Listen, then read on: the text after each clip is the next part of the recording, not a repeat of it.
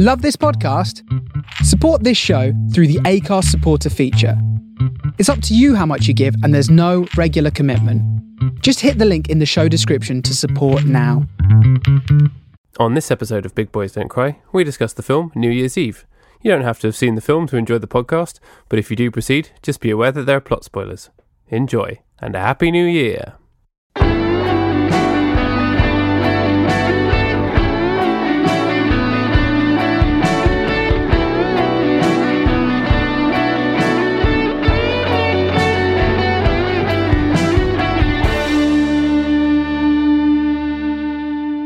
I couldn't uh, fit all of my recording stuff in with everything I needed to take for Christmas. Uh, so what I'm doing is I'm recording onto the voice recorder on my phone, but then speaking to you through the built-in microphone on my Mac. So uh, yeah, Good idea. bit of a rigged setup, but never mind. Just like the Oscars, am I right? Hey, yeah, That That's was the the big- first awards ceremony I could think of. I don't think it actually has a rep for being rigged, does it? it's the biggest conspiracy since flat Earth. In fact, I believe they're somehow related. Yeah, definitely. Because um, was it Moonlight that won all the Oscars? I mean, there is no actual moon, so there's obviously a conspiracy about that. Well, exactly. You know, Or actually, yeah, what do flat earthers think about the moon? Is the moon flat? Or Well, some of them think it's a moon, like an, an, an actual moon. Others think that it's a fabrication, don't they? yeah, like it's literally made of fabric and hung up above. It's it's just a bed sheet that's been put into a circle and thrown up in the sky. It's just on Yeah. a bit of string. It's a, a bed sheet on a on a stick. It's the Yeah. moon on a stick. Moon on a stick. That was a little little sneeze there. Are you feeling under the weather? I am very ill today. Um, I got ill in early December, and I thought, oh, that's great. I've got the cold early, so I won't have it over Christmas. And then, about on the twenty first of December, I was like, oh no, my throat's starting to hurt, and now I am in full blown cold. Yeah, see, I, I'm feeling a bit under the weather as well, but not in the the throat area. I'm more of a nose, more of a nose kind of guy. So you get the the nose streaming, the sinus pain. Oh yeah, yeah. I've got Yeah. that as well. I've got the full, the full Monty of uh, of horrible coldness. Unfortunately. the full Monty Don. the gardener's cold. The gardener's cold. so how are you? How are you? Yeah, and I'm good apart from yeah, apart from the obvious the obvious cold. It's good. It's um it this podcast is about the film New Year's Eve. It will be released a couple of days before, but we are recording this on Christmas Eve, so we're still in, in full full festive mode. Yes, are you feeling indeed. festive? I am. I'm wearing my favourite Christmas jumper today, which I'll Oh. move my camera down. You can see it's Ah, the nice. Darth Vader playing the piano. Oh, Playing the piano. We've got some Han, Luke, and Leia stockings uh, by the fire. It's yeah, it's a good one. It's my favourite. and Vader, should I say, is playing the piano with one hand, quite nonchalantly, like a jazz guy, while he leans on it, just like scooby bop bop. Smooth Vader. It's nice. Scooby-Doo-Bop-Bop. Rebel scum. I'm a Scot man.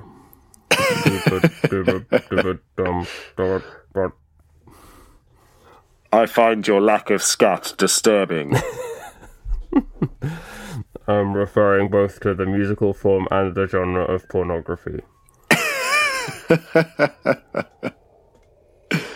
oh dear. Yeah, scatological.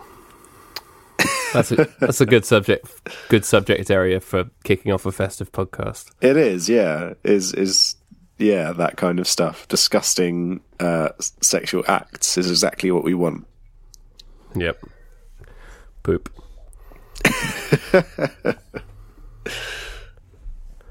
yeah. So um, because the your cat hit the wires and uh, pulled out the wires, and we lost a little bit of the recording last time. Uh, unfortunately, people didn't get to hear my very lengthy rant about how much I hate the Elf on the Shelf. So, if you're wondering if some of the stuff in last week's episode seems a little bit out of context, I went on a long, a long chat about how I think the elf on the shelf is incredibly creepy, and then you reminded me that it looks like Michael Gove. And on uh, on Twitter, we um, I posted one of those memes that they have now, where it says, you know, it's the you've heard of the elf on the shelf. Now get ready for you know two things that rhyme, like men with ven or whatever and I put a picture of Michael Gove and then a picture of a cove, and then nobody got it. So your reply was asshole on the archipelago, which is good. And my dad just went with twat on an island. both both accurate. Um, yeah, I did get what you were going for, but I felt like I would leave it open to our fans to uh, Yeah. to give the correct answer. so if you have any more ideas, you know, send them our way. But Gove is definitely going on to Trash Island along with the elf on the shelf.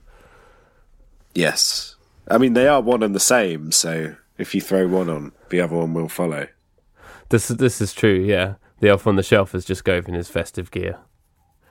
He doesn't wear the elf outfit for the rest of the year. Only in bed. Yeah, yeah. He's an he's an alpha file. Now that I don't want to be thinking about on Christmas Eve.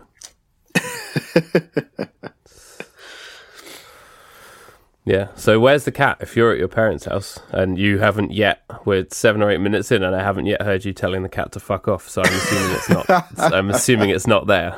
No, it's not. It's um, at Katie's. She's taken it because w- my parents have a dog, a very loud dog that does not like cats. Um, whereas I've, Katie's, I've met this dog. yes, she is a menace to society. Um, whereas uh, Katie's parents, they have a cat, but it spends a lot of time outside, and then Katie can just have Minnie in her room, um, in her old bedroom, which is what's happening. So they, the two cats have met, and they've been standoffish, and there's been a bit of hissing, but there's not been any charges of violence or anything like that. That's good. Um, so we'll see if they get on a bit better over the coming days. But if not, she's just got a bedroom to chill out in, which is what she seems to be doing at the moment. Cool. Are you enjoying having a dog around? Yeah, that's that's great. I'm going to walk him again. I've I've been taking him on his afternoon walk, which is usually sort of slightly shorter, but still good when he's a bit more, bit more lethargic. I'm trying to, I'm trying not to not to give him too many treats because some he he gets a lot of mixed messages. So some people don't give him any treats at all. Some people give him a lot. So he always has to kind of work out where you fit in on the treat scale. But yeah, he's he's good. He's very very good. And most of the time he's quite sleepy. So. Oh, that's all right. Where are you on the on the treat scale in general? I imagine you'd be quite high on the treat scale. You think so, but actually, I'm kind of somewhere in the middle. Oh, really? Yeah, because I want. I think it's important for dogs to behave well. You know, I don't want them to become to become, as you say, a menace to society, a disgrace, disgrace to canine kind. Well, you and you and Rob Sherman are partly responsible for my dog becoming a menace to society. yeah, um, because you came down and visited and gave it so much attention that it kind of broke its mind, and it was never the same after your visit. we took it out on the streets. We got it involved in some drug deals. You know, It was like The Wire, but with spaniels. yeah. now that's going to be next year's Christmas jumper.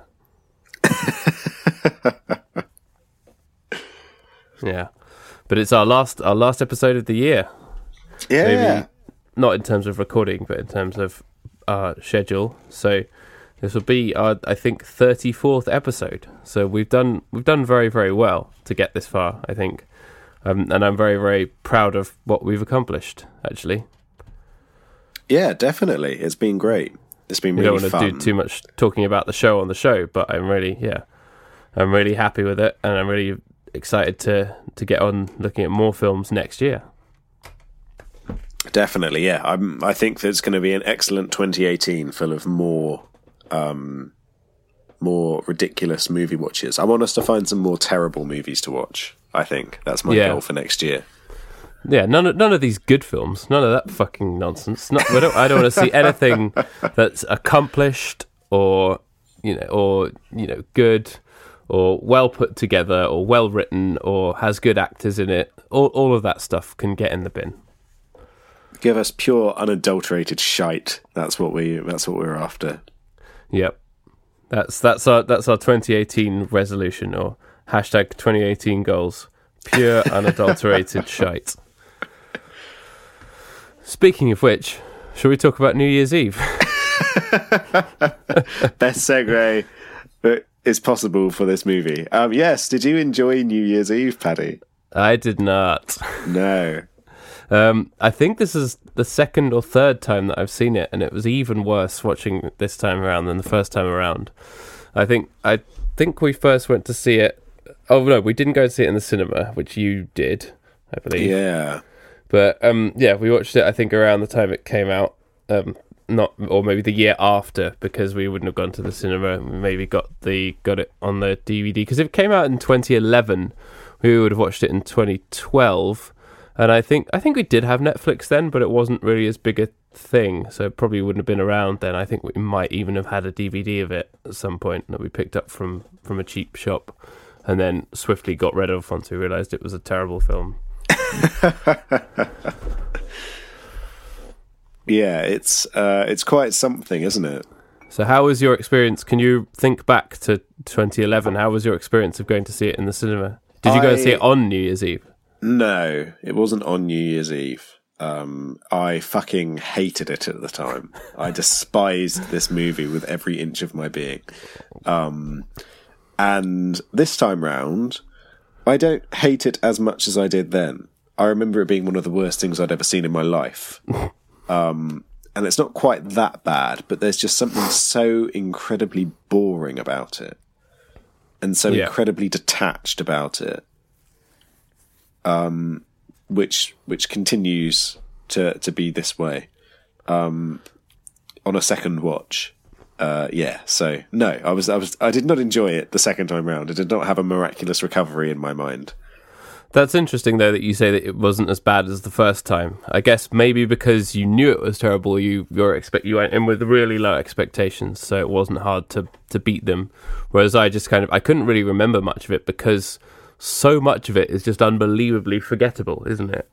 yeah and that's the main problem is so much of it is just unbelievably boring um most of the plot lines you have no attachment to whatsoever and there'll be this like every single one of them kind of has this moment of emotional punch or attempted emotional punch but it's a non-alcoholic emotional punch and it's just a bit it's been left out for too long and a bit stale it is and- it is weak sauce, very Yes. very weak sauce.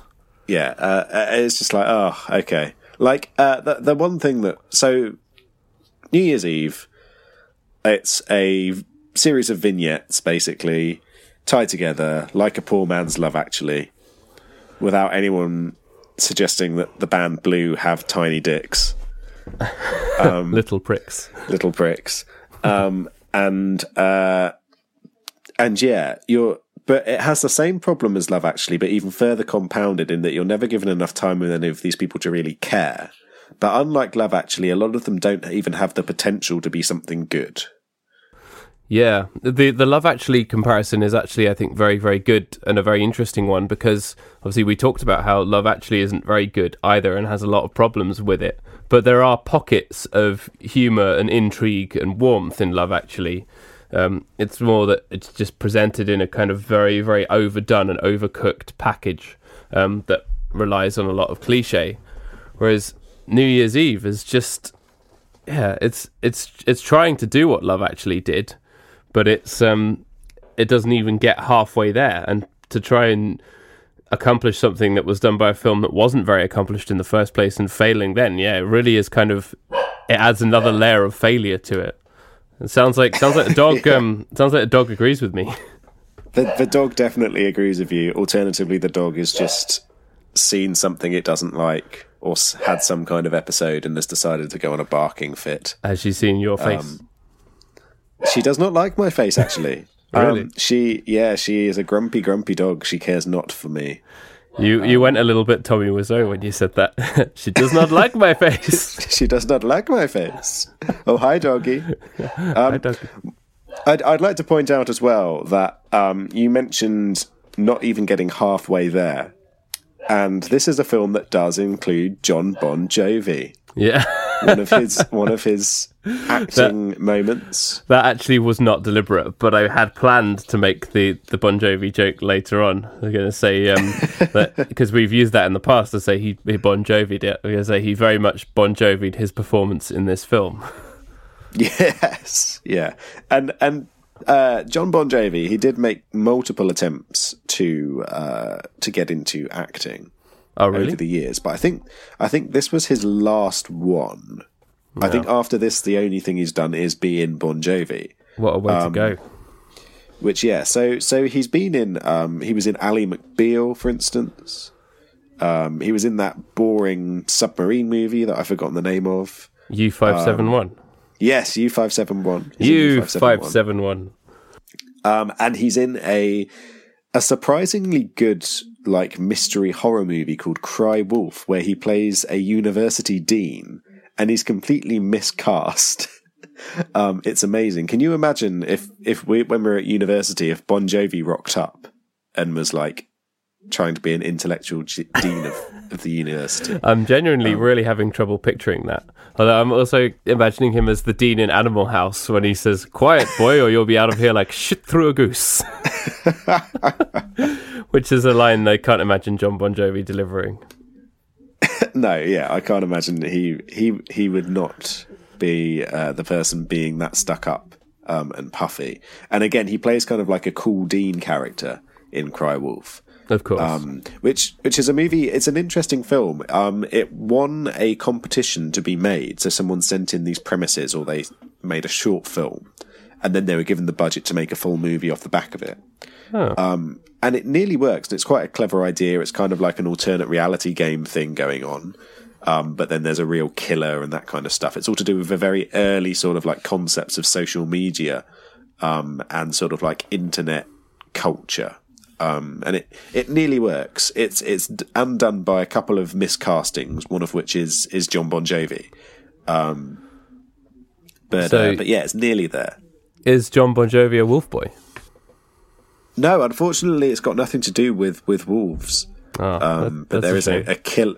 It's a killer. So the whole thing is basically like a retelling of the boy who cried wolf, where they're like, "There's a killer," but then they're like, "But no, it's really like just a social media joke." But then there really is a killer, that kind of thing. That's kind of like um, oh, Swim Fan.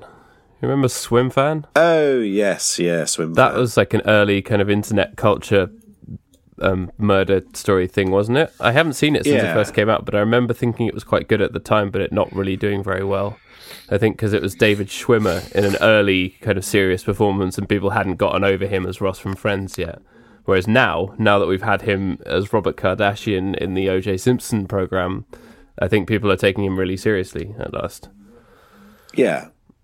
Yeah, and, and yeah, I I can't remember whether Swim Fan's any good or not. I think movies that you've not watched since you were a teenager, it's very hard to give a definite answer on whether it's truly good or whether it's not.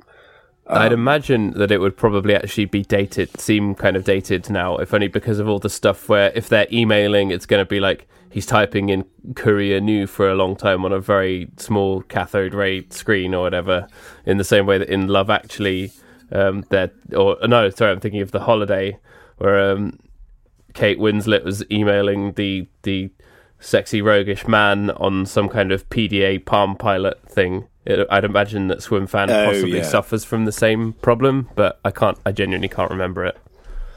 Lots and lots of references to MySpace and Bebo. Oh, Bebo. I guess Remember Bebo?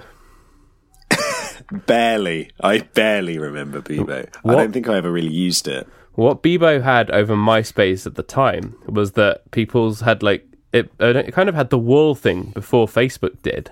Um, so you could like write on people's walls, but it also had a box where you could you could do like Microsoft Paint style drawings, um, and people used to have a lot of fun with that and just draw a lot of willies. I mean, what more could you ask for from a social media, uh, social like network? Yeah, I wonder if Jon Bon Jovi was ever on it. I don't know. Hold on a sec. Let's go. Bon Jovi, Bebo. Because Bebo must still be around, right? They haven't got rid of Bebo. Well, MySpace is still going, so although I can't imagine why anyone would use it. Yeah. Well, MySpace, they tried to um, turn into uh, a purely music channel, didn't they? Yeah, which I Um, think which- really fell on its ass. It's totally failed because nobody wanted it. Um, you had various other form formats for that kind of thing. Um, and also, MySpace continually compressed the shit out of anyone's music. So why the hell would any like musician deliberately choose to put it solely on somewhere where your music was compressed to all hell? It compressed the hell out of it, but it still half the time wouldn't load. If you ever Oh, went yeah. to the site and pressed the play button, it wouldn't it just not Yeah. not even load. Yeah, which is always really helpful. Um, I have found a custom Bebo profile design for Ooh. Bon Jovi. So clearly, Bon Jovi used to have a Bebo. Ooh, is it going to load? It might be that Bebo no longer exists, which is very sad. That would be a real shame. See, when I'm looking at Bebo, what I'm getting is a, a a- some kind of streaming service for Twitch, the the gaming Yeah, platform.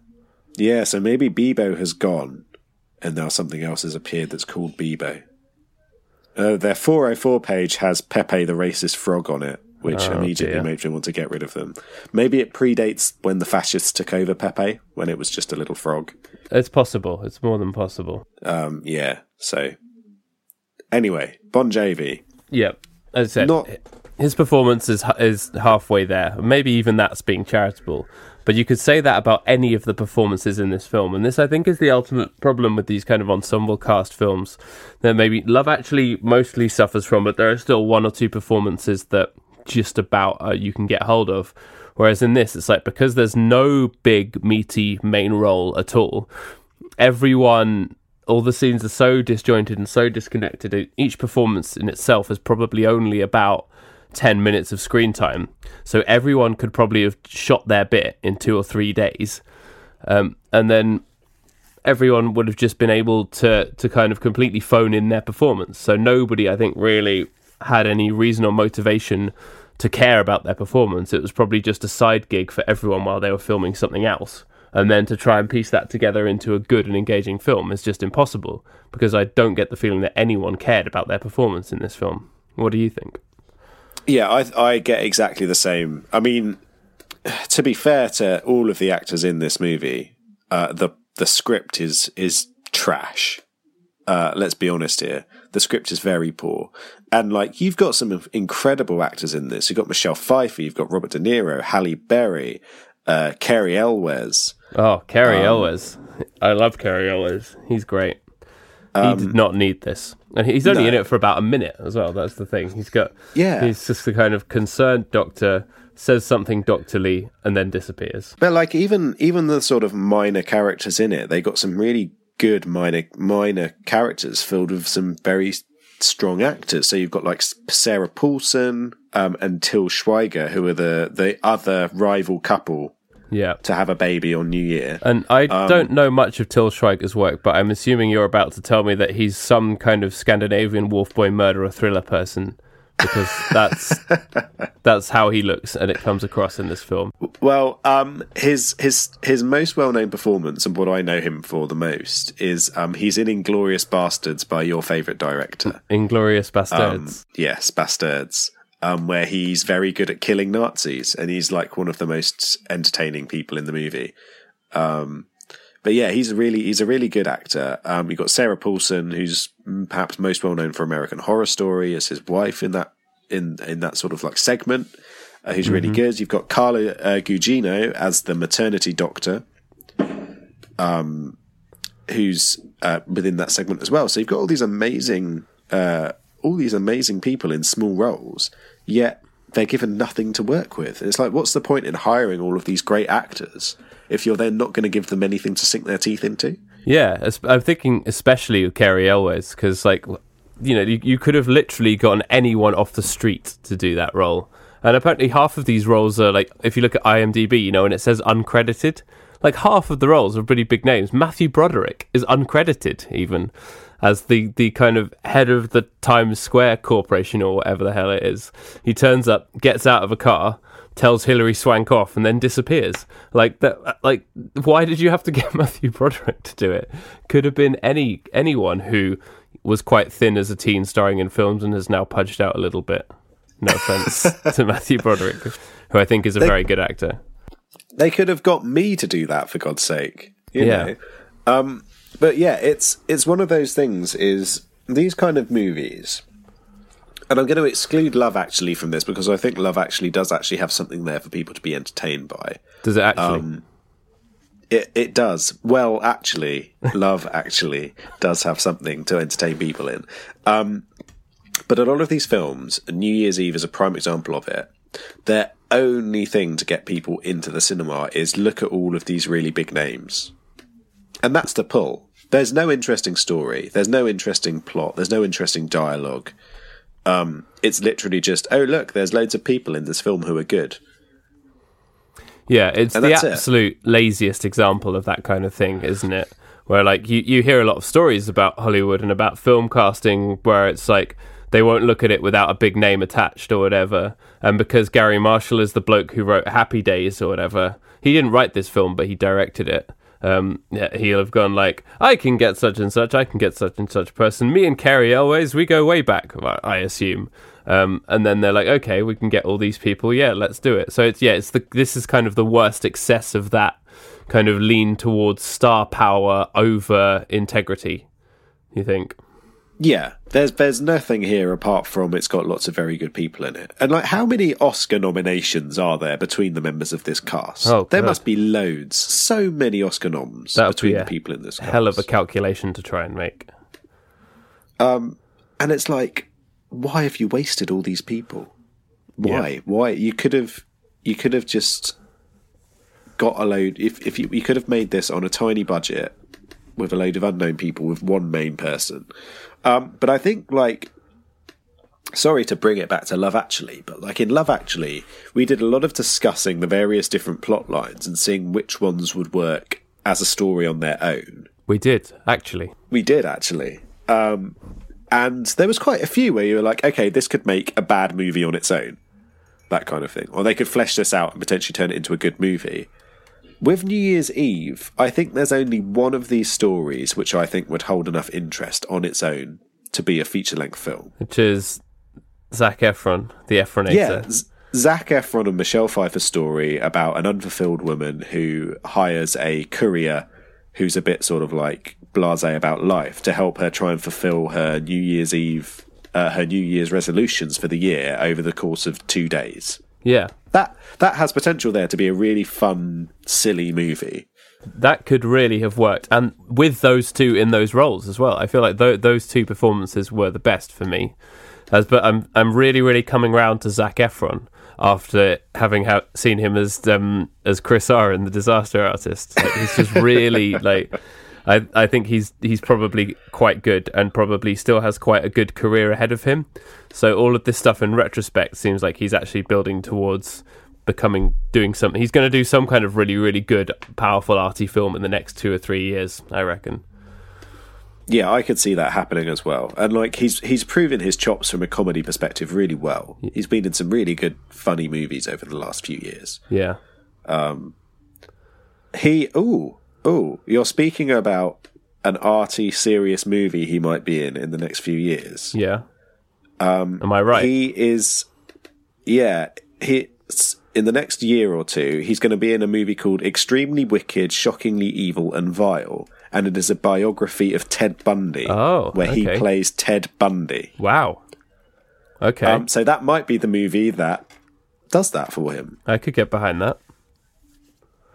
Which, yeah, I, I, I think that could be interesting. And I think he's got a lot of uh, potential as an actor to do that kind of stuff. Yeah, Um, and and Michelle Pfeiffer obviously is one of the one of the greats, Yeah. one of the all time greats of Hollywood. yeah. She was fab. I mean, I get Um, the sense she slightly phoned in her performance, but it was still the most believable one of all of them. And yeah, definitely a really really good story, especially the ways that he gets around all the the things that she says. Where she's like, "I'd like to save a life." Like you could spend a whole film just exploring that idea.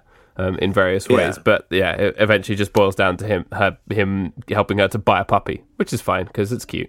Puppies are cute. Yeah, and and it's a nice little it's a nice little thing, and it and it works really well. I'd I'd be quite happy with that as a movie on its own right. And it's weird that that isn't then the focus of the movie, like in the finale, and in che- instead they chose the most inane, boring plot line to deliver that final bit of the story, It- which it's is um Josh Josh Josh Duham L, isn't it? And Sarah Jessica Parker getting in getting in a horse carriage. That's the worst. Yeah. That's the worst storyline of all of them.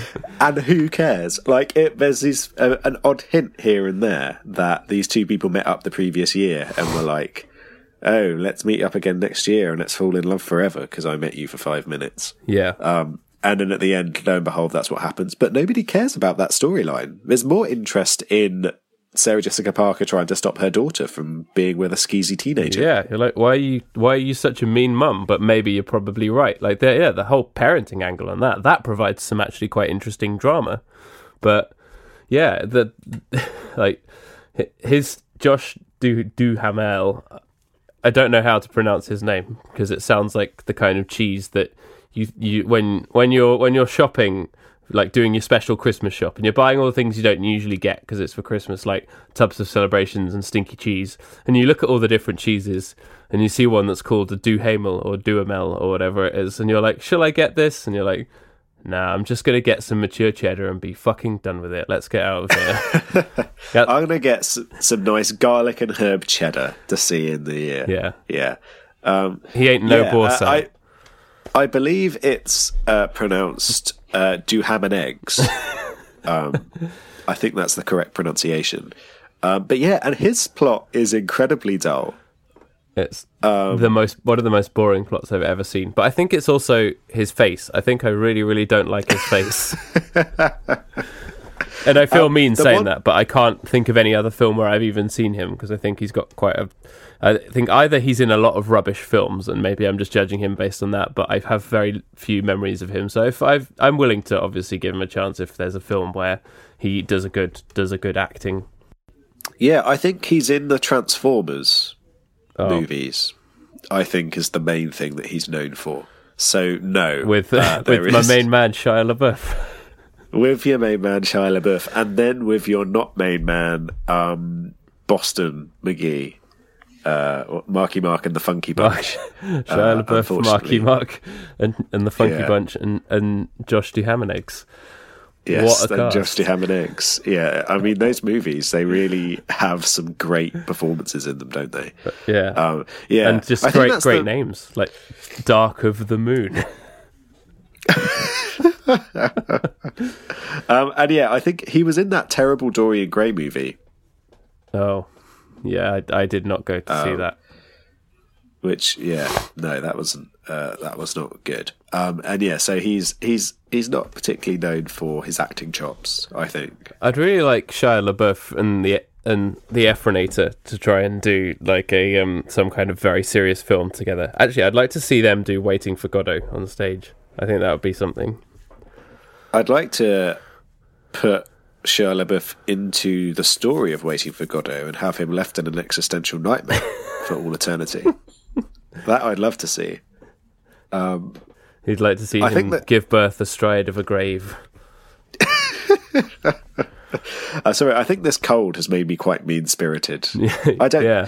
Uh, so so uh, so Josh do ham and eggs. His story does have one redeeming feature. That's in never that going to stop being funny. In that it's it's got the dad from Ten Things I Hate About You. I know the emotional turns up. dad, and Yeah. he, but he doesn't really do an emotional dad speech, does he? No, he doesn't. He just tells him He, not uh, to not to say hell in front of a priest, which is like really, Yeah. come on, man. Like, it's not the fucking fifties in Alabama. I mean that that that kind of would be the first thing my mind would instinctively think to do in front of a priest a lot of the time. say hell, say hell, yeah. Hell yeah, God's great. And say hello, father. Is the earth flat? Helicopters are a great way to travel. Um, but yeah, it's a very a very disappointing turn from the ten things I hate about you, emotional dad. There's no no baseball metaphors. although, uh, speaking of baseball, Matthew Broderick makes a baseball reference that I very much appreciated. Reference to the, the 1986 winning of the World Series by the New York Mets that nobody oh, expected. Oh, yes. It's a Yes. it's a very very good and very very cheap and easy metaphor for you know having to get a ball into the air to make everyone happy, but there it is.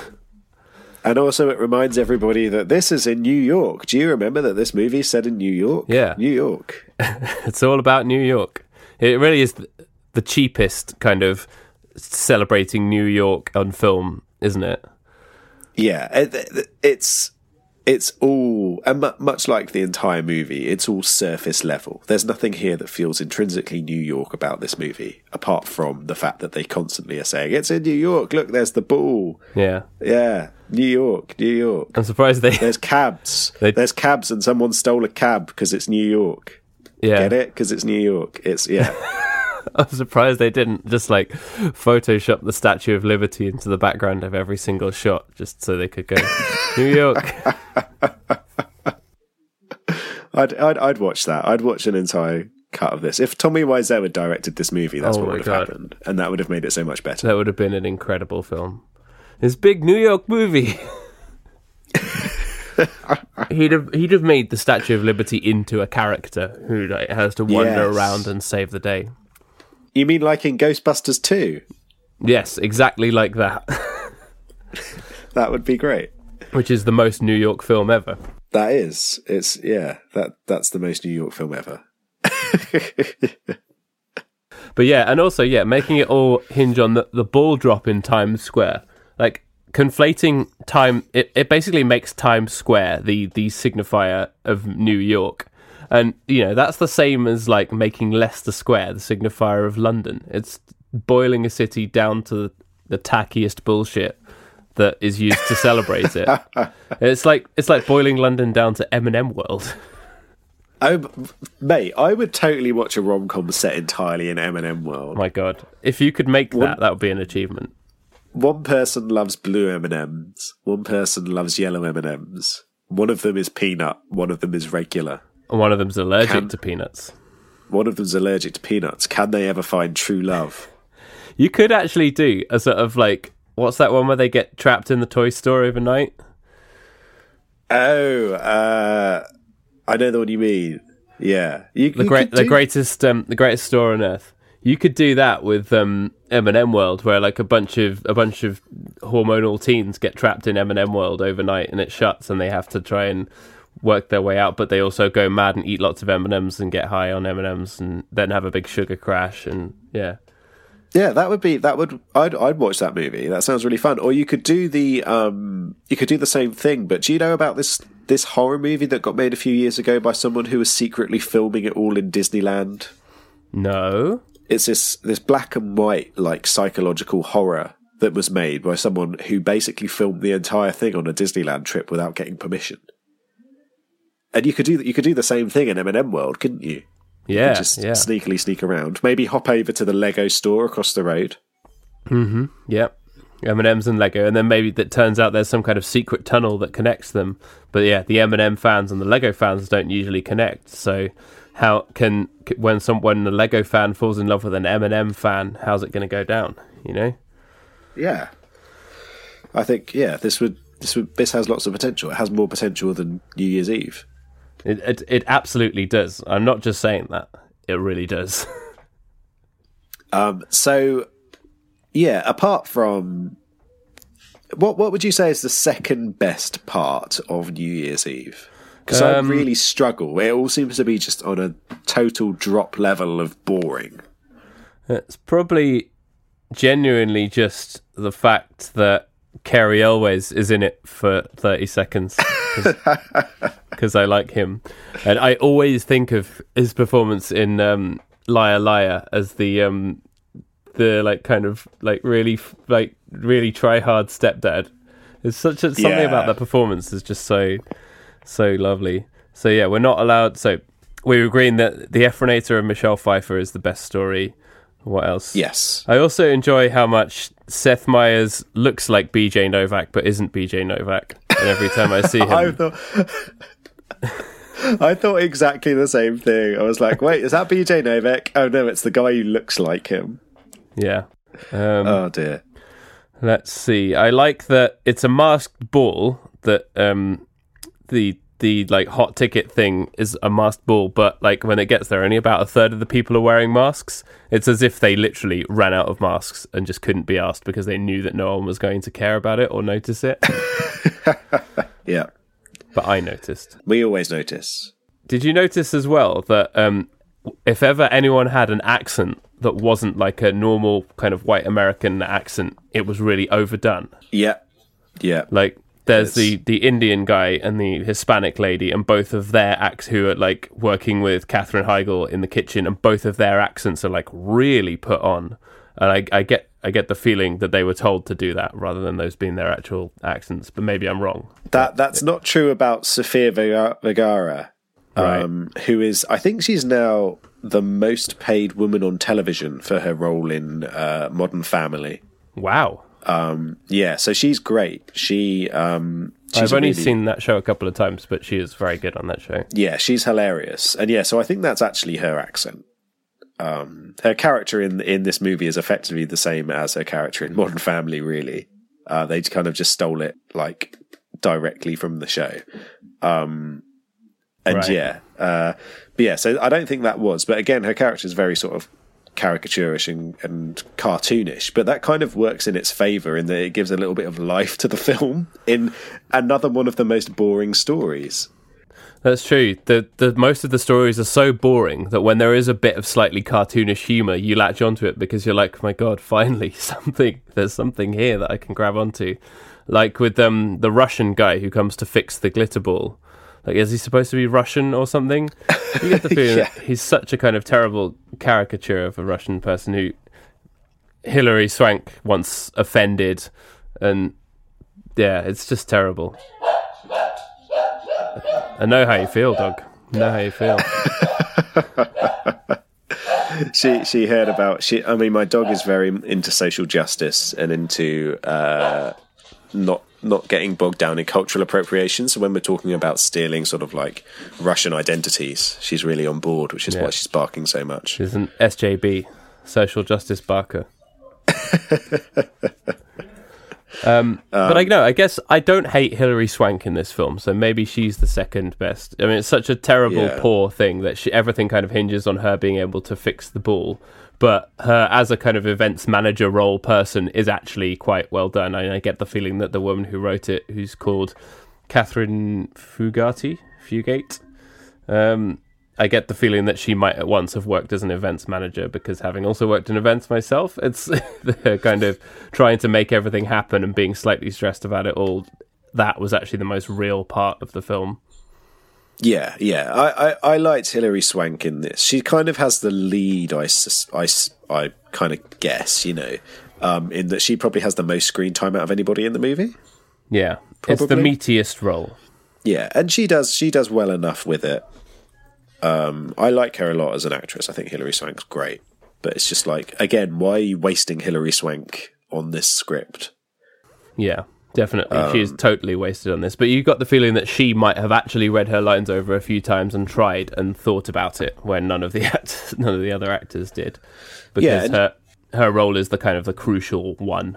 Because if the ball didn't drop, um, New York would have like everyone would have died of sadness, and then New York would have been over, and then everyone would have been sad sad in New York. All the lights would have gone off in Times Square, and everyone would have immediately suffocated because that's where oxygen comes from.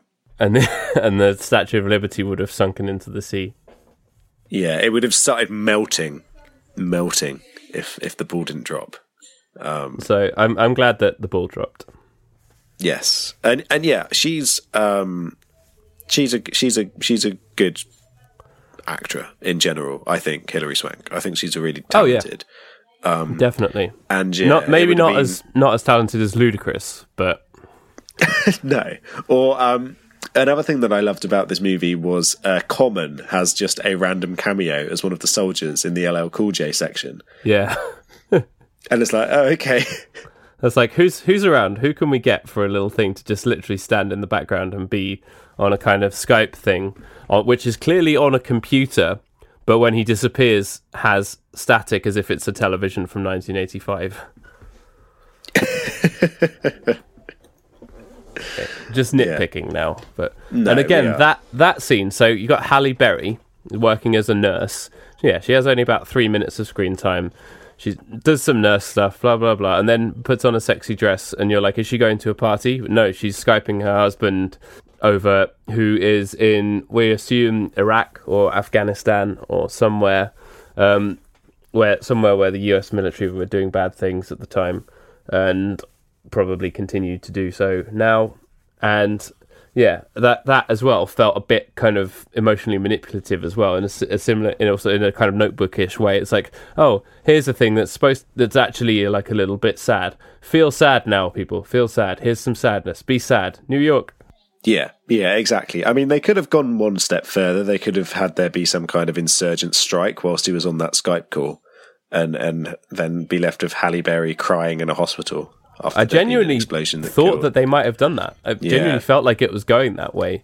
it was it's so. like, I have to go now. Like there was going to be an explosion and the computer would go dead, and then that would be it. Like I wouldn't have been so shocked or surprised by that.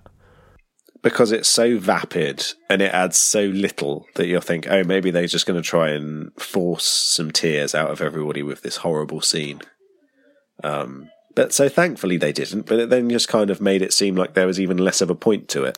There was no point to it at all. Yeah, because it felt yeah like everything else. It just felt inc- completely shoehorned in, and yeah, it just didn't really work at all because it was in the middle of the also terrible storyline in which um, Hilary Swank goes against the, the wishes of the, the legal and medical professions and probably breaks the law by taking her elderly father, we assume, Bobby De Niro, up onto the roof to watch the bull drop from a, a cold and filthy hospital roof when he's old and infirm. Yes, although I have I have less time to I, I, I have less time to think of them as being a villain for that regard. Um because I think it's established that he's going to die very soon anyway. And Right. it's his and it's his chance to have this, you know, see this long last time with his daughter, which is like their tradition every year. So I'm like, yeah, okay, I can get on board with that. It's very ham fisted emotion, but I'm not gonna be like, You're a terrible nurse for doing this. Yeah. Oh no, I don't blame her. I blame I blame Bobby De Niro for for his obviously very phoned in performance. But it's not too hard to play a to play a dying man, is it? You just sit sit in the chair and look old and weak. Well, you say that, but do you remember that fantastic scene in Friends where Joey has that small role in a Jean Claude Van Damme movie? no. Uh, so uh, that it's just an end of credits bit where uh, where it's a, it's like a it's a movie like Outbreak. It's about some pandemic that started, and Jean Claude Van Damme is only going, "Can't you see what's happening? This man is dying," and then like points down to to Joey, who's going like, "Oh, I'm dying," and there's multiple takes, and they're all terrible. And then they show they show the final cut at the end, and it goes, "Can't you see what's happening here? This man is dead." And then Joey's just lying flat. Oh no, I'll have to I have to look that up. Yeah, it's in the it's in the one where um where there's the fight between Rachel and um Monica because one of them wants to go out with Jean Claude Van Damme and then the other one ends up going out with Jean Claude Van Damme. Oh no. So the episode's probably called The One with Jean Claude Van Damme. That would make sense. Good old Jean Claude Van Damme. He should have been in New Year's Eve. He should have played the Rockstar character, I would totally watch that. whose name is Jensen. Jensen. Really? Jensen. Could they not have called it um could they not have just had it as Jean as uh, Jean Bon Jovi? I started calling him Jean Claude Bon Jean- Jovi. Jean Bon Jovi. John, you mean Jon Bon Jovi? No, he's like he's the French John Bon Yeah. Oh, okay, yeah, yeah. He's really famous. Yeah, yeah, whatever. And then yeah, it's like and it was Jon Bon Jovi playing like a French caricature of himself. just with a little mustache. I would have. Yeah, I would have paid good money to see that. Yeah, that would have been amazing. Um, I totally would have watched that. But yeah, Yeah, no. Jensen sounds like some kind of terrible boy band that would have, you know, gotten maybe just through to the live shows of the X Factor four or five years ago, and then been sort of booted out about three or four shows in, and then still managed to have a sort of a bit of a career, sort of a JLS type group. Yeah, I think of it more as being like Chico or, Oh, or Wagner. Do you remember Wagner? It's uh, oh, I loved Wagner. I think you pronounced it. was Wagner. it Wagner? okay. I loved Wagner. I I was his biggest fan. I, I have still have fond memories of him singing um, "Addicted to Love" by Robert Palmer. oh yeah, God. you can't eat, you can't sleep. Oh, it was so good. The best performance from Wagner was "She Bangs." Do you remember that? I do, yeah. And did did he get to do it with Ricky Martin, Um, or did I imagine that? I don't. I don't think he did, but he did transition into Love Shack at the end, and he had some bongos. Do you remember? Oh, It was the best, worst thing I've seen. fucking bongos, man. Um, hate we should put that in the show notes, maybe, so people know what we're talking I will about. Absolutely put that in the show notes. Yeah, if you, uh, Wagner was um, some a contestant on the UK version of the X Factor, probably four year, four or five years ago, and he was this quite quite big, long haired gentleman. He looked like a sort of um, a sort of polished German version of Dog the Bounty Hunter.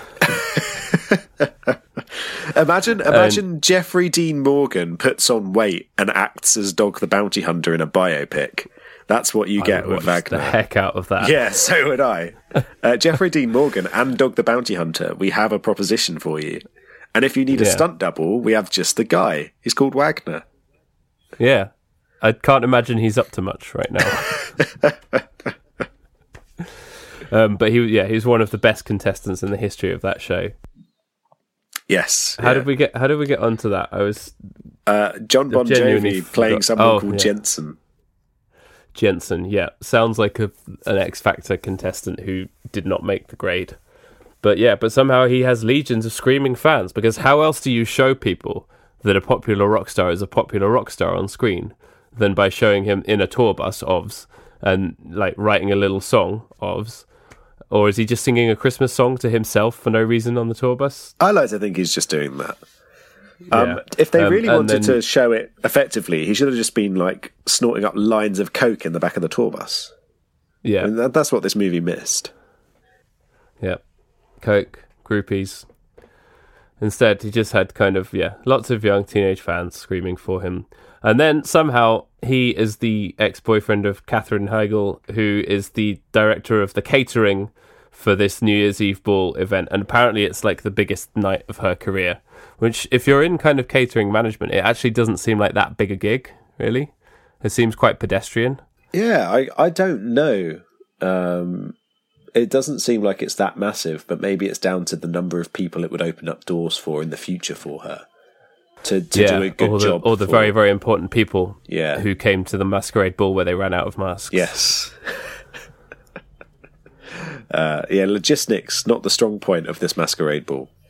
Also, if if I was at a ball, if I was at a party, and um, I was promised three courses, and my dessert was thrown randomly down at people rather than giving being given directly to me, I would be furious. There is no Yeah. guarantee that you will get chocolate truffles as part of this party. I do not want to have to catch my dessert. I'm not a hunter gatherer. No. Things have moved on since those days. If possible, I would have it delivered directly into my mouth rather than go through the effort of having it on a plate in front of me. Um, yeah. So my my reaction to that, if I was there, would have been, "What the shit is going on?" yeah. But also, the, the packages looked a little bit sharp and pointy, and the parachutes didn't look that good. I was just thinking, you know, you'll have someone's eye out. Just death by truffle, hit you in it's, the a, face. it's a health and safety nightmare. Yeah, I would, I, I would not be, I would not be impressed. Um, and I think this would go down as a terrible idea.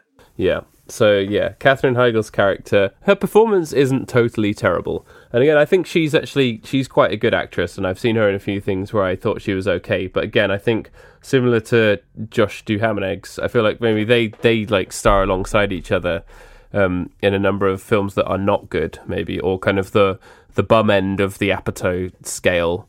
Um, and yeah, she she probably just needs to do some better films. But I think she she is a good actress. Well, I think I think the problem with Katherine Heigl is that she was heavily critical of Judd Apatow, wasn't she? Yeah, um, and that kind of and there's been multiple instances of people that have suggested she's difficult to work with, like the way that she left Grey's Anatomy was very difficult. Um, and so she's kind of apparently quite troublesome to work with. So I don't, I'm not sure how many people want to work with her on sort of like big movies just because of that reputation. Yeah, that's that sounds about right. But yeah, I don't know. Um, but I think she's she's there's definitely some talent there. So I would like to see her um, in something more meaty. Yeah, I thought Knocked Up wasn't as bad as everyone said it was. We could talk about that film at some point. Yeah, I'm not a big fan of Knocked Up, but I I recognise that it's it's not as stupid as some of the movies of that ilk. No, not Um, at all. And had a good soundtrack. Yes, yeah, Yeah, Um, but yeah, Katherine Heigl in this film, she plays the catering lady who's maybe going to get back together with Jensen and maybe not. But of course, she eventually does because he pulls some big romantic gesture like cancelling his gig at midnight at Times Square so he can go and tell her that she has to be with him. And she's like, huh, all right, whatever. Yeah, sure. I'm wearing a dress that looks like a bin bag. Why not? What I love about that is um, that then they give the performance just to a random backup singer.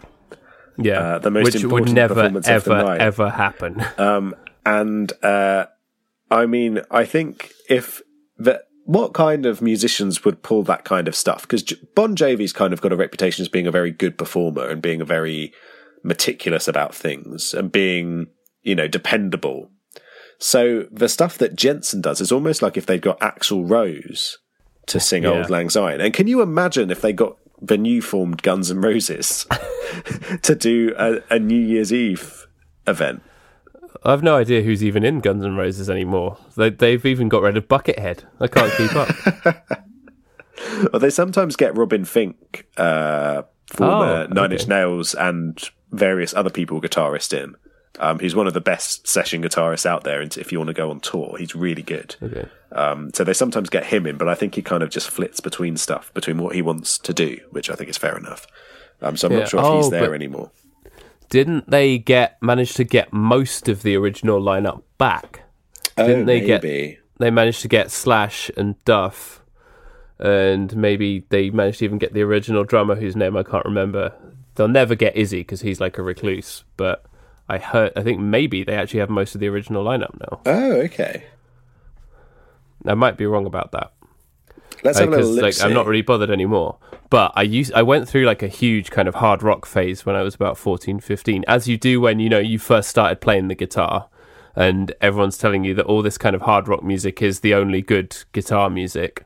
Um, so I was I was listening to a lot of Guns N' Roses at that time, got quite into them.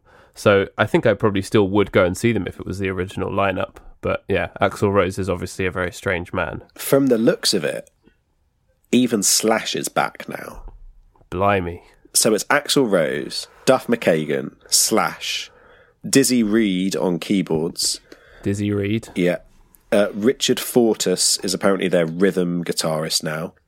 Uh, a guy called Frank Ferrer is on drums, who's been with them since 2006. And someone called Melissa Reese, who does synthesizers and keyboards and stuff. Oh. So Um, that's most of the way to the old lineup. That's pretty good. Oh, this guy is the guy who used to play with PJ Harvey, the drummer. Oh, cool. Um, yeah. Yeah, he's played with lots of people. Played with Pixies, PJ Harvey, Tool, uh, Psychedelic Furs. Yeah. Okay. Yeah, I'd totally go and see Guns N' Roses with that lineup. I'd really want That's, them to uh, do. Why are they not doing New Year's Eve party? I know. They should be the ones to playing at yeah, Times Square at New Year's Eve. But yeah, from what I hear, Jon Bon Jovi is actually quite a dependable performer, and I'd imag- imagine he would be on time for his sound check, rather than just rocking up to Times Square at some shitty stage where you know the sound's going to be terrible without a sound check and just walking on. yeah, who, who would do that? Steven So- Tyler? I don't know. I'm trying. Yeah. I'm struggling to think of. Yeah. I mean, we're we're kind of used to it. If they asked Palomino Club to do it, we'd be like, be "Well, like, we're kind "Hell of yeah." used, we're kind of used to not doing a sound check. So come on, guys, let's just get on with it." Yeah, I'd Um, be like, as long as we don't have to bring our amps on the tube, yeah, fine, we'll do it. yeah. Uh. I wonder if there's like a kit a kit sharing agreement between all the acts who are playing on the Times Square stage. and there's one who hasn't resp- hasn't responded to any of the emails, but will turn up expecting to use everyone else's gear. Yeah, Le- Lea Michele turns up and is like, "Oh, do you mind if I use your bass amp, Rob?" And it's like, oh, "Fine, Yeah. okay." Do you mind if I use your Nord keyboard? yeah. So yeah, Lea Michele. Again, her character is incredibly one-dimensional and awfully written, but her performance of it is fine. You know, it's you Yeah, can't knock she's it. fine. She's in a lift with Ashton Kutcher, who is, of course, a comic book artist. yeah, he is. He's a comic book artist.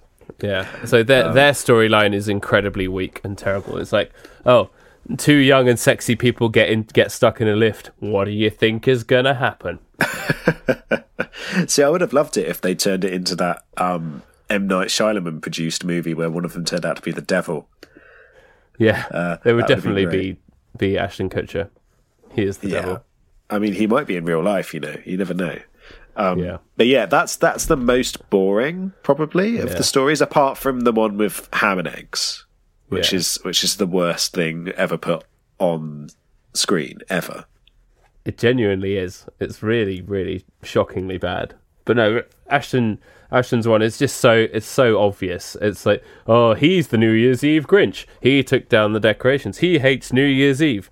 But now that he's stuck in the lift with a sexy singer who's going to sing at Times Square, of course he loves New Year's Eve now. It's all fine. Yay. I mean, yeah, that's exactly how it works, Paddy. All you've Yeah. got to do to come round to liking something is just be with someone who you find physically attractive. yeah. That's that's all you need in life. Yeah, yeah. But I do have to say that um, Ashton Kutcher, um, when they're first talking about how he's a New Year's Eve Grinch, he's he's talk he he says something about New Year's Eve which I think is true, which is oh, I'm going to paraphrase here, but it's about kind of the the whole sort of amateur hour partying, drinking nature of it. And I know that friend of the podcast Adam Molesky agrees with me about this. We've talked about this in the past. So there are a, few points throughout the year which are amateur hour for drinking and partying. So you got New Year's Eve and also St. Patrick's Day, when people who generally don't sort of party that much throughout the year or are quite straight laced go like have a few drinks and just completely lose their shit and go mental and are puking everywhere and fighting everyone. And then there's like New Year's Eve and St. Patrick's Day. There's thousands upon thousands of people all doing that at once. So it's always just terrible. Um, and uh, I think the way Ashton puts it is he, he says, you know, people who are quiet all year suddenly going all Kanye on you, which is one way to put it. But I have to say that I kind of agree with that because I think if any time I've ever gone out on New Year's Eve, I've always just found it a bit exhausting. So I prefer to stay in and get Chinese food. Yeah, you- I, what- um, how do you feel about New Year's Eve? New Year's Eve can fuck off, man. Like for exactly those reasons. You and like there's always all there's massive expectations for New Year. Everyone thinks that their New Year's Eve party has to be the best party ever. And I actually quite like just having a chilled one because like I've done big parties, I've gone going out to a club where it costs like a ridiculous amount of money to get a ticket. Um, I've done going into a big public space for New Year.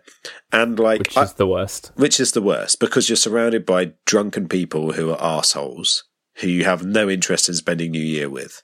Um, and then you're there with your close knit group of friends, apart from it's really cramped and you're all stuck together and you can't really enjoy it. And then there's some disappointing fireworks and you go home and that's it. Um, so yeah, I quite like just having a chilled out one, just like a small party with a few friends or just with like family. And that's, that's perfect for me. Yeah, I, I completely agree. I mean, I I have been to some quite good parties and good things, but it's always there's always been something that's ruined it, like having to try and get home across London. And obviously, that's a London specific thing. But it's like, yeah, either trying to get somewhere or stay somewhere, or if you go to anything that is kind of public, yeah, it will be full of just the worst people. And the kind of New York New Year's Eve at Times Square looks looks very much like that. So yeah, I'm all about the quiet one. Me and my wife usually just stay in and get Chinese food and watch films, and that is enough for me. And I don't ever feel that it has to be anything other than just kind of a nice little kind of chilled out thing. Except yeah, the weight of expectation is is always heavy upon it. And this film, I think, yeah, does does not help the cause of those of us who want to chill. Yeah, I mean that that that's entirely right. And um, if you're going to have a fun, like drunken New Year's Eve, I'd recommend finding which one of your friendship group has the biggest space and just having it at their house and not deal mm-hmm. with like random people. Random people can get in the bin. Yeah. I, I wholeheartedly agree. Go down to the off license, get the cheapest booze you can find, or whatever it is that y- you enjoy, and yeah, get a big space, get a ping pong table. You know, do what you're gonna do. Don't watch New Year's Eve on New Year's Don't- Eve. Don't watch New Year's Eve on New Year's Eve, unless you want to be incredibly bored. Oh dear. Um. Yeah. Is is there anything else you want to share about this sheet here with a film, or are you? Let's see. We've talked about Ash- Ashton Kutcher being the devil.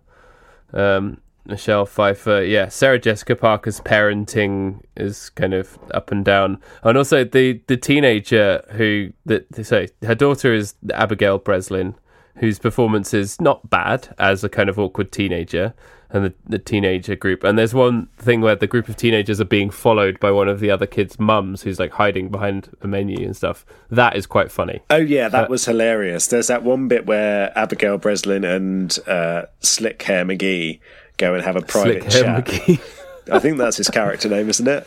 Yeah, Um, no, he is um, Nat Wolff, who is in The Fault in Our Stars as the blind kid, and also the lead in Paper Towns, both of which are adapted from books by John Green, who I very much like. So I feel like again, he's the, he's a kid who's probably on the up, but in New Year's Eve, he looks like Dappy from N-Dubz. he does look like Dappy from N-Dubz. Um, I'm just looking up this guy. Oh yeah, I recognise him more now. Um, he's not just Slick Hair McGee. He's also in that.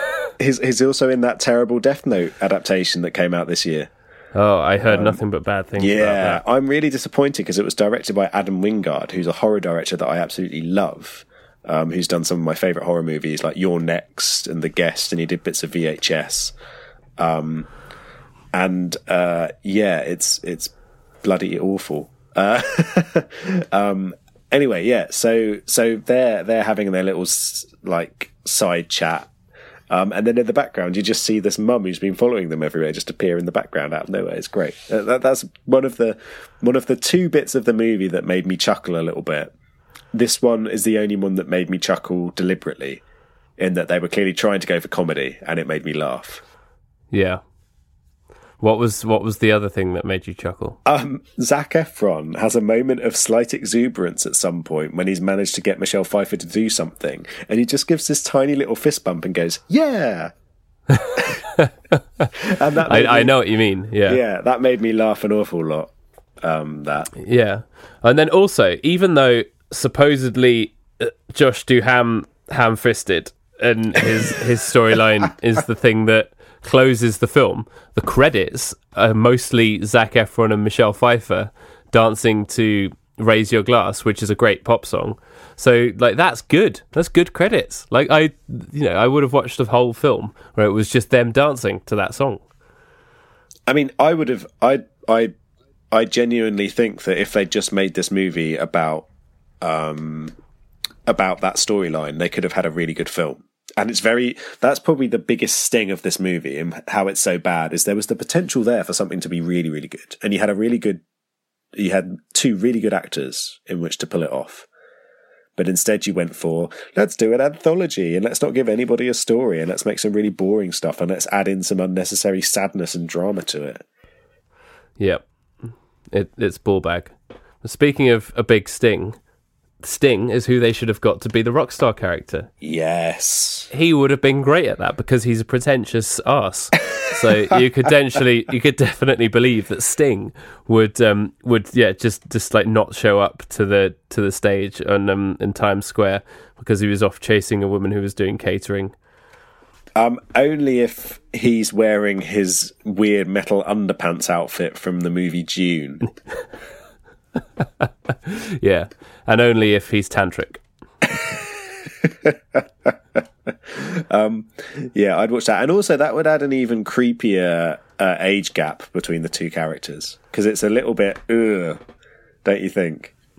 That I, I honestly hadn't thought of it because I think a lot of the film, you're you're dealing with the age gap between the Efronator and Michelle Pfeiffer, and when he kisses her, she's like, "I'm twice your age," and he's like, "Who cares?" but because you're you're not really yeah you're led to not really care about that. So I hadn't thought about it, but yeah, I guess she's in what in her thirties and he's around fifty. I don't know. Yeah.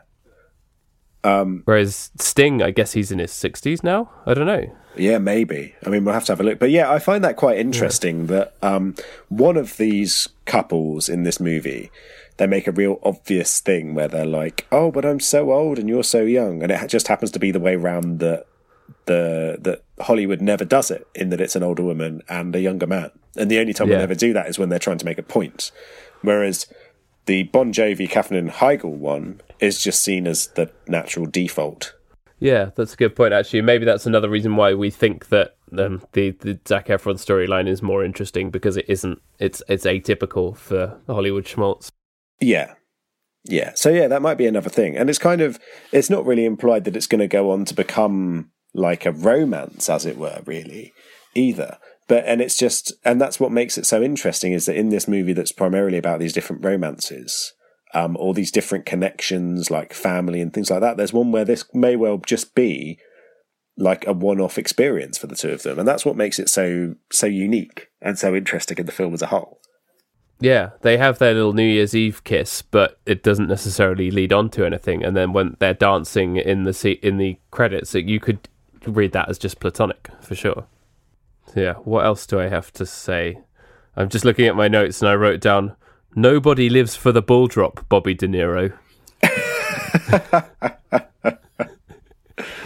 Because it's implied that that's the only thing that he's living for as an old man. It's like, you must have done some more interesting things in your life than watch a ball drop. Well, isn't it that he used to run it and then it's been handed on to his ah. daughter? So that's why it's of such significance. Right. It shows shows how much attention I was paying. I also wrote down Ryan fucking Seacrest. Is he real? Uh, whenever I see Ryan Seacrest on anything, I always think of uh, a Ryan Seacrest type from BoJack Horseman. Yeah, and, and that's, that, I'm a Ryan Seacrest it. type. um, yeah, yeah, he can also get in the bin. He can. I don't. I don't care for yeah. Seacrest. He can piss off. He's a caricature of himself. I'm Ryan Seacrest. My name sounds like the name of a sci-fi show from the 1990s. Seacrest SG1. no, SeaQuest. Oh, SeaQuest. Yeah. yeah, I never saw it. Se- SeaQuest DSV from uh, from the mid 90s. It was terrible, but it was much better than Ryan Seacrest. So, yeah. Get in, get in the bin, Ryan. We don't care for you. Yeah. Get in the bin and swim in the in the sea of bin juice. Go follow your family name and get in the sea.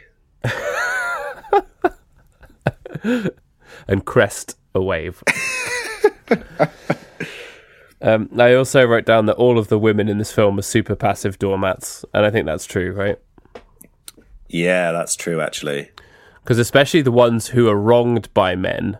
Um, there are two examples of this, which is Katherine Heigl um, is wronged by Jensen, and it's like she's not going to go back to him. But then when he shows up again, she's like, "Oh, all right then."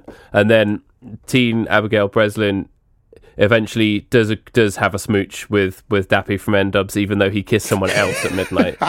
it's like uh, it's all, all of them. Even even Michelle Pfeiffer, who is the most interesting character, she's kind of a doormat as well, and like it's like Zac Efron's dragging her around a bit you know? Yeah, but at least that one they kind of explain why she's a doormat, and the whole thing is about her anxiety and everything like that.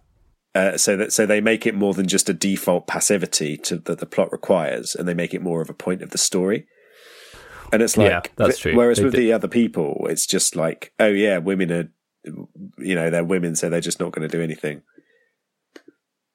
Even the even the the two pregnant women the storylines of those two plots primarily uh, are driven forward by the men. Yeah, which is super weird. It's super weird. Yeah, it is, it is quite weird. Yeah, and it, it's one of them. Yeah, shouting into his wife's vagina, which is very strange. yeah, yeah, and yeah, uh, I forgot to say as well. It has an opening and closing, like just very very short voiceover they're trying to be trying to be like Love Actually or whatever again. But yeah, so you got Sarah Jessica Parker opening, and then Josh Duhamel eggs closing it with just some trite bullshit about love or whatever. I I didn't even take in any of the words because I was so already offended by the idea that you have to have this kind of little opening monologue. What does it do? What's the point? Why do you need it? It's just become kind of a stupid trope in and of itself, and ugh, yeah, that really irritated me. I'd, I'd, uh, what I'd really like instead is, given that no one was paying any attention to this movie, surely the opening, uh, the, the closing dialogue of the voiceover could have just been some nihilistic comment, like, you know, time really is relative and has no meaning, so New Year's Eve is redundant entirely. Just end it like that. just yeah. Yeah, or if it was just someone doing that that that quote from Bertrand Russell about it being turtles all the way down, or they're just talking, telling about that that conversation about him with the the flat Earth woman who believes that it's it's turtles all the way down because the Earth is on the back of a turtle. It should have been something like that, just to see if anyone noticed.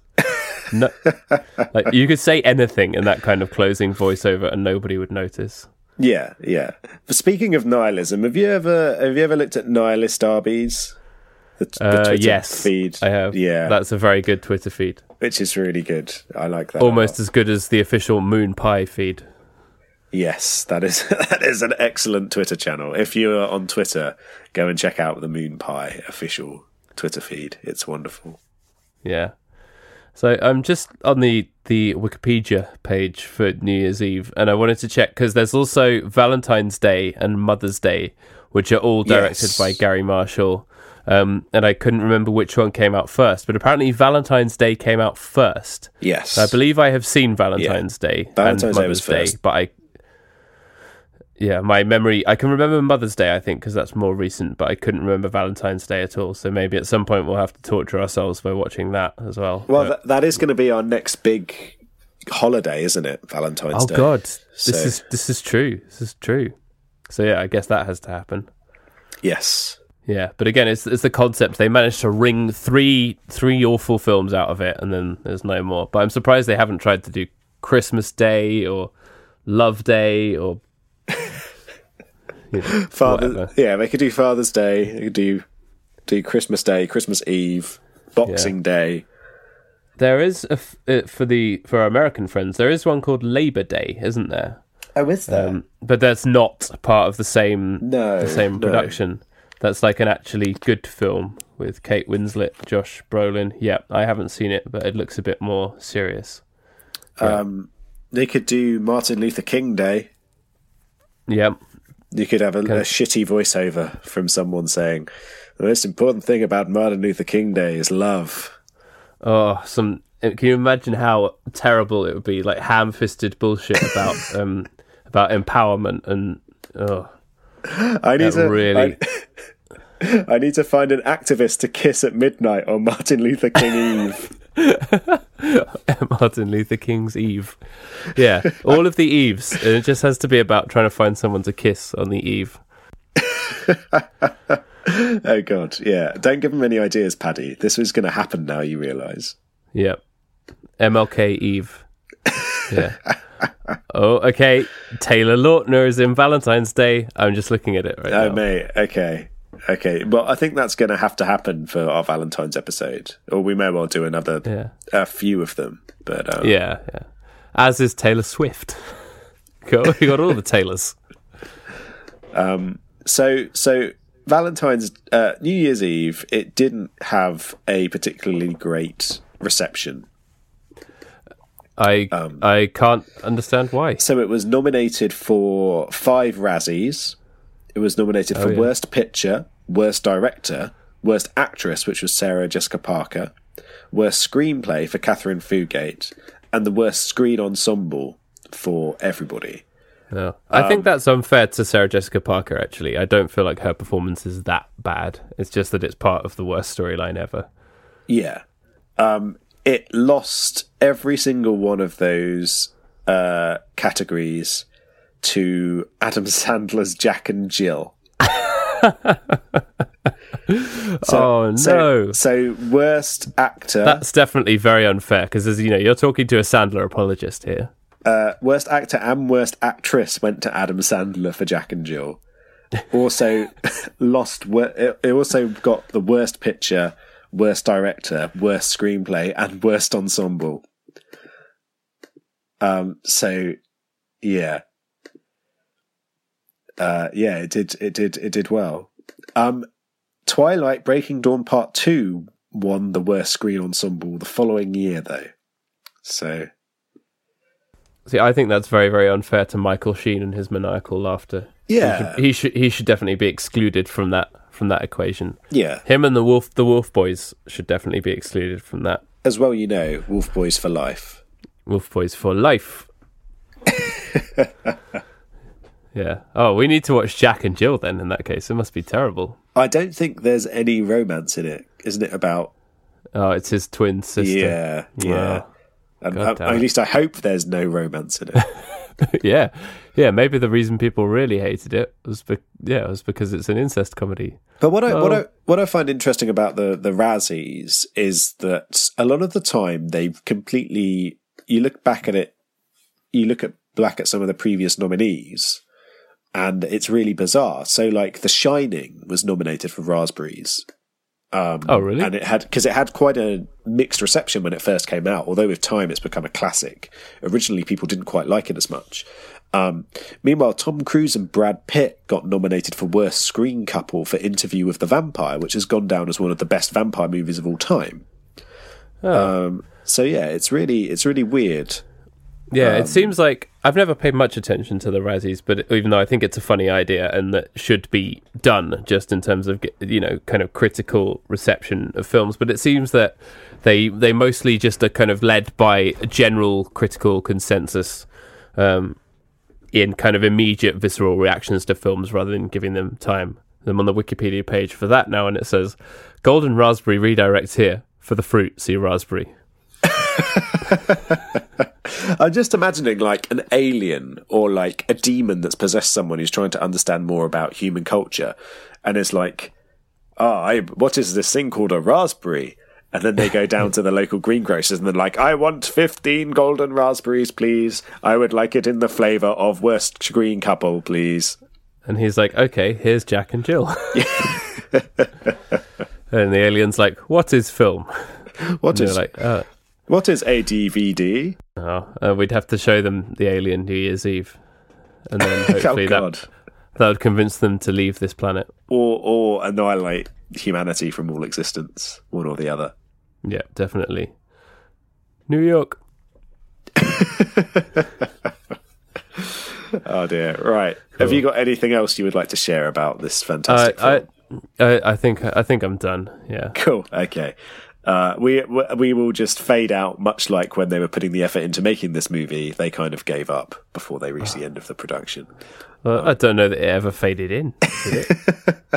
like it, it does make me wonder about the kind of people working on this production because so many of the actors, I think, were doing it in such a disjointed manner that the people working on it were they really enthusiastic about it? Did they really think it was going to be like the new Love Actually? Maybe they Uh, did. Maybe maybe they did. Um, but yeah. Uh, so, do you have a rating system for New Year's Eve? Um, oh, good, good question. I was going to say, how many strings of lights in a row would need to blow out for your Times Square ball to not drop?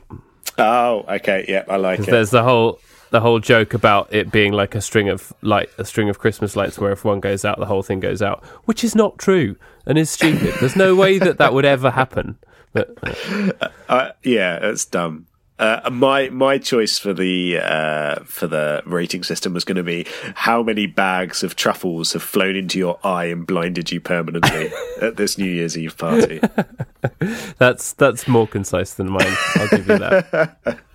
so, out of twenty, what score are you going to give? Uh, Um, I'm going to give it. I think I'm going to give it the lowest score I've given any film so far. I'm going to give it a four, oh, yeah, four Yeah. out of twenty. I think that's a well deserved score right there. Because even a five seems generous. That's a quarter. That implies that it's a quarter of the way there, which it most definitely is not. But like I said, the the potential for there to be something interesting between Zac Efron and Michelle Pfeiffer, and the the one laugh that I had at the the mum following the kids around, um, just about stopped it from scoring a two or three, I guess. So yeah, it's a four, four out of twenty. How about you? Yeah, I um yeah, I think I might have to go a little bit higher than you and go for that five. Um, that's that's generous. Is yeah. it because of Ludacris? Uh, it's entirely because of Ludacris, because he really makes me believe that he's some kind of police chief. Um, or we'll give him his full title, Chris Ludacris Bridges. Yes. um, yeah, I would. I no. I, I again. I I really like the. Um, I, I really like the sort of general story between Michelle Pfeiffer and um, Zac Efron. I think there was real potential there for something good to happen. Um, the rest of the movie is trash, absolute trash. But um, yeah, I think I think there's something there that could have could have been something more, um, but just never reached it. It is a real bin fire of a film. Yeah, it's uh, it's really bad, really, really bad. I don't know whether it's Bridges of Madison County bad in terms. Oh yeah, of what did you?